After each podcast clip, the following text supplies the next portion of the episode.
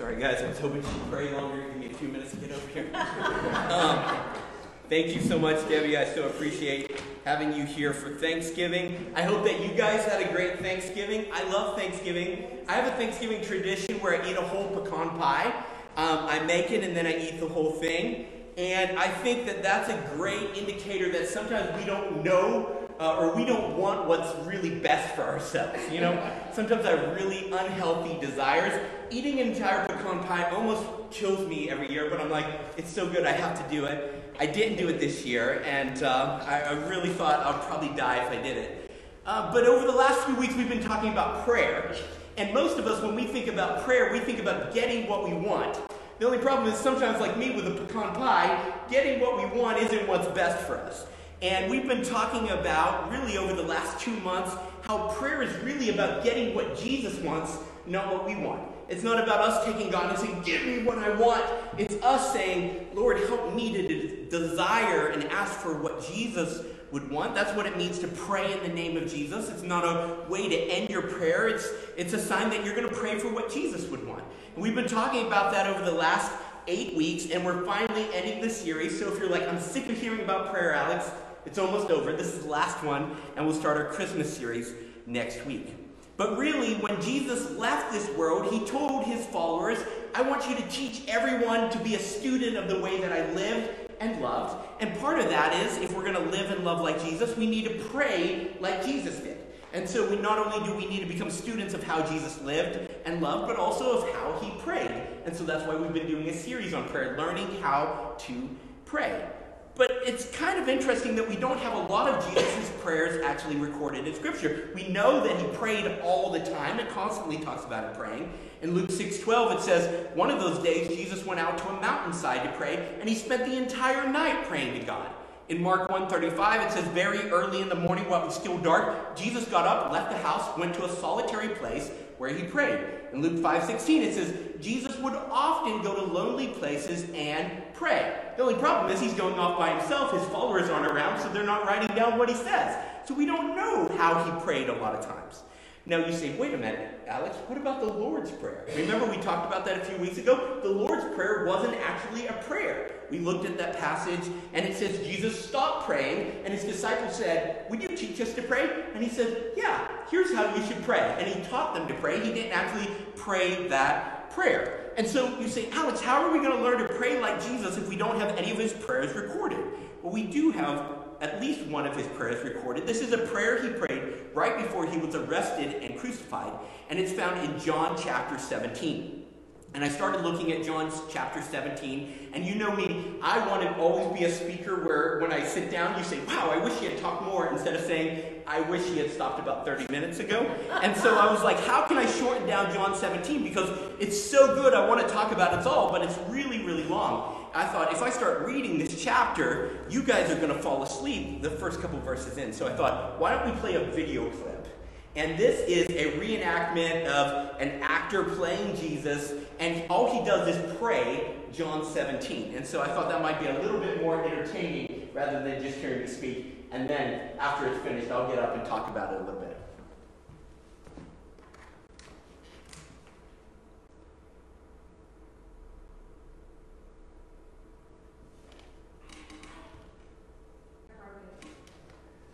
Well, it was going to be really entertaining.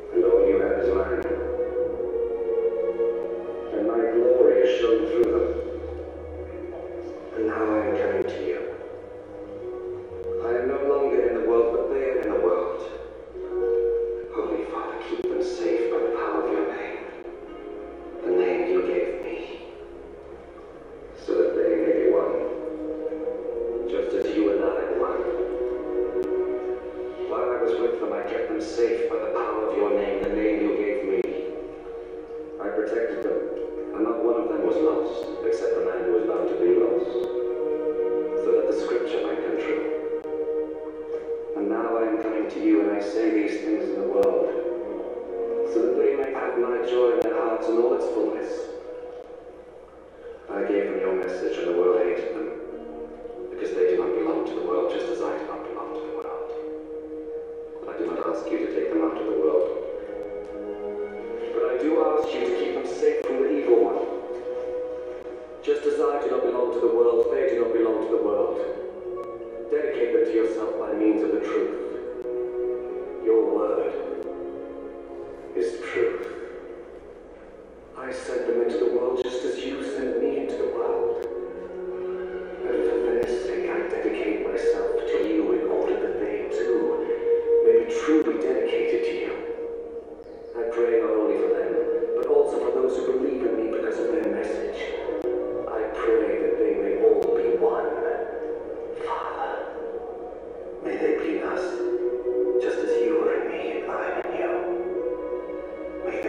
so that the world will believe that you sent me.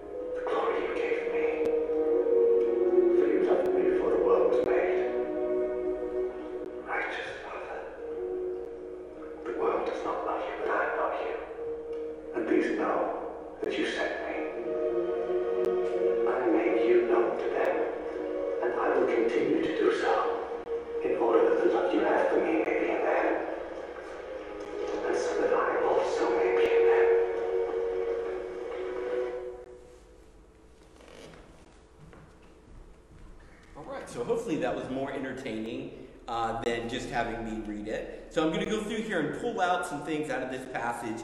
We're going to talk about some things uh, that Jesus prayed here and seeing what he prays for. Hopefully, this will inform the way that we pray in our lives.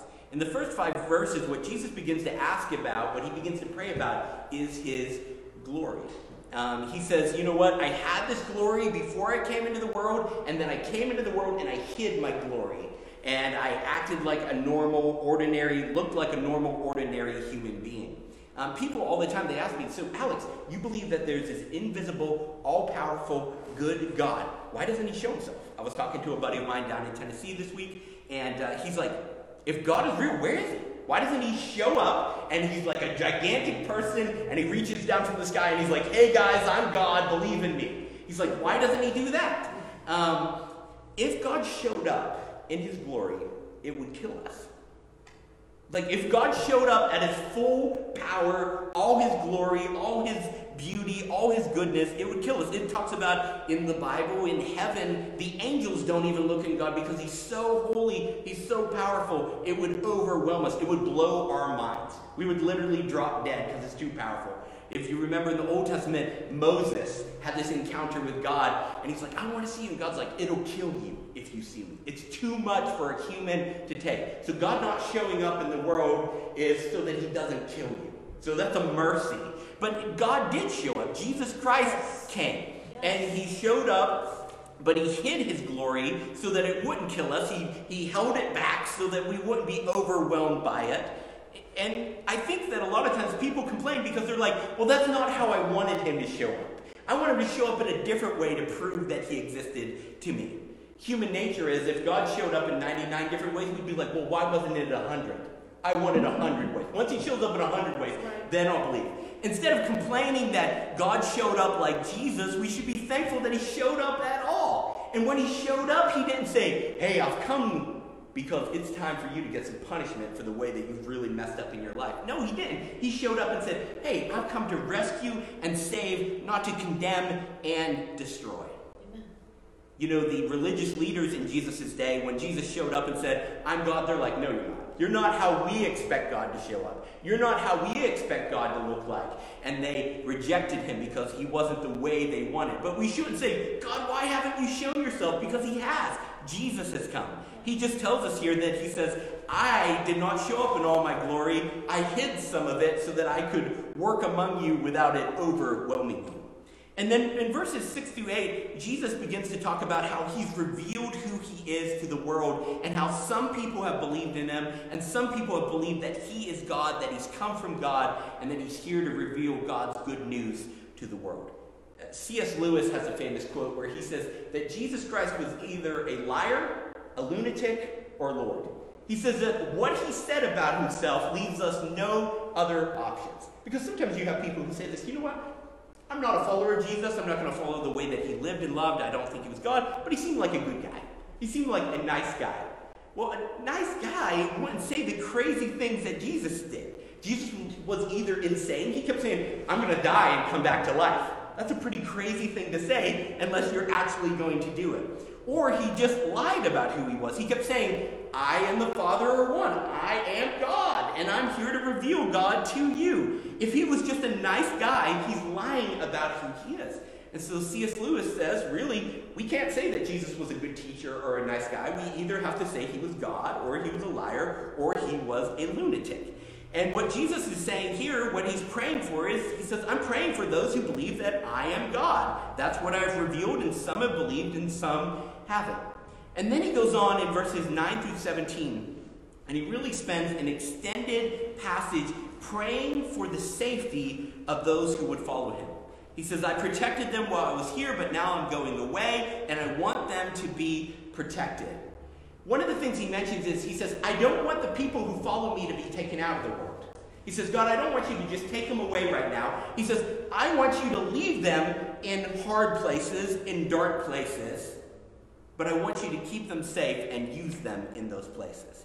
Jesus could have prayed that, said, you know, as soon as I return to heaven, everyone who believes in me just comes with me. But he didn't. He left us behind. And that's what he prayed, that we would be left behind. Jesus didn't pray that we would escape evil places and evil people. He prayed that we would be protected when we're around evil people and we're in evil places. And that in those places, he, through us, would change evil people and evil places in us, or through us, into good. Jesus wants to take us to dark places, not to destroy us, not to discourage us, but so that he might be light through us in those places. So he says, you know what, God, don't take them out of this place. Don't take them out of hard places, but change hard places through them uh, as I work through them. But let them be safe. And he prays for our protection. And then in verses 18 through 19, Jesus shifts and he begins to uh, send us and pray that we would be sent even as he is sent. In verse 18, it says, You, God, have sent me into the world, and so also I send my followers into the world. I sanctify myself for them, so that they also may be sanctified by the truth.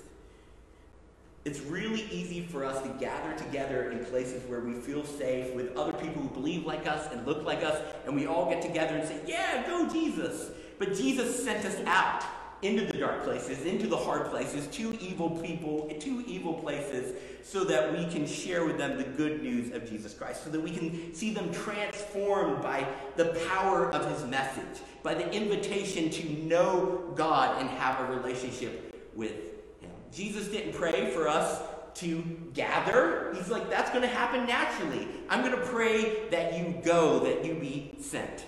It's natural for us to gather together and celebrate what Jesus has done in us and for us, and we should do that. But he knew that that was going to be the natural tendency, and he knew that the hard thing for us to do would be to go out into dark places and to be a light there, to share the good news of Jesus Christ. And so he says, I want them to be sent even as I was sent. Just as Jesus was sent into the world, now we as ambassadors as Jesus are sent into our neighborhoods and into our workplaces and into our schools, into our communities, into our cities, and to the nations. Jesus has sent us.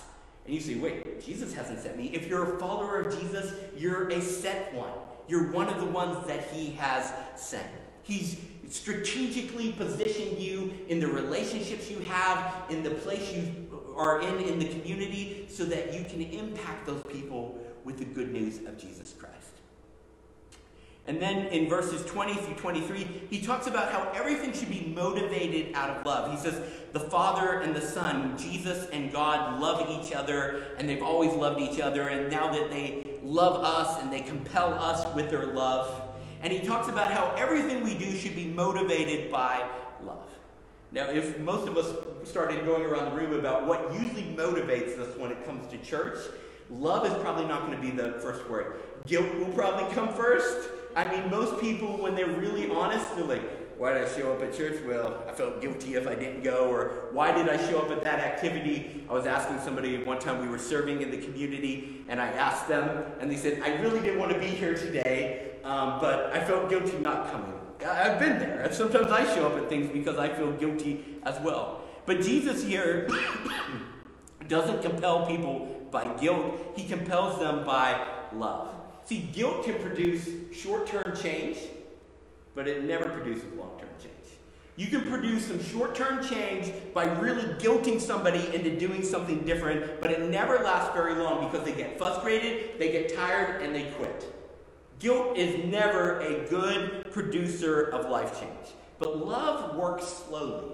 If you show people grace and love, man, it, sometimes it'll seem like nothing is happening at all. But love is the only thing that produces lifelong change, not guilt.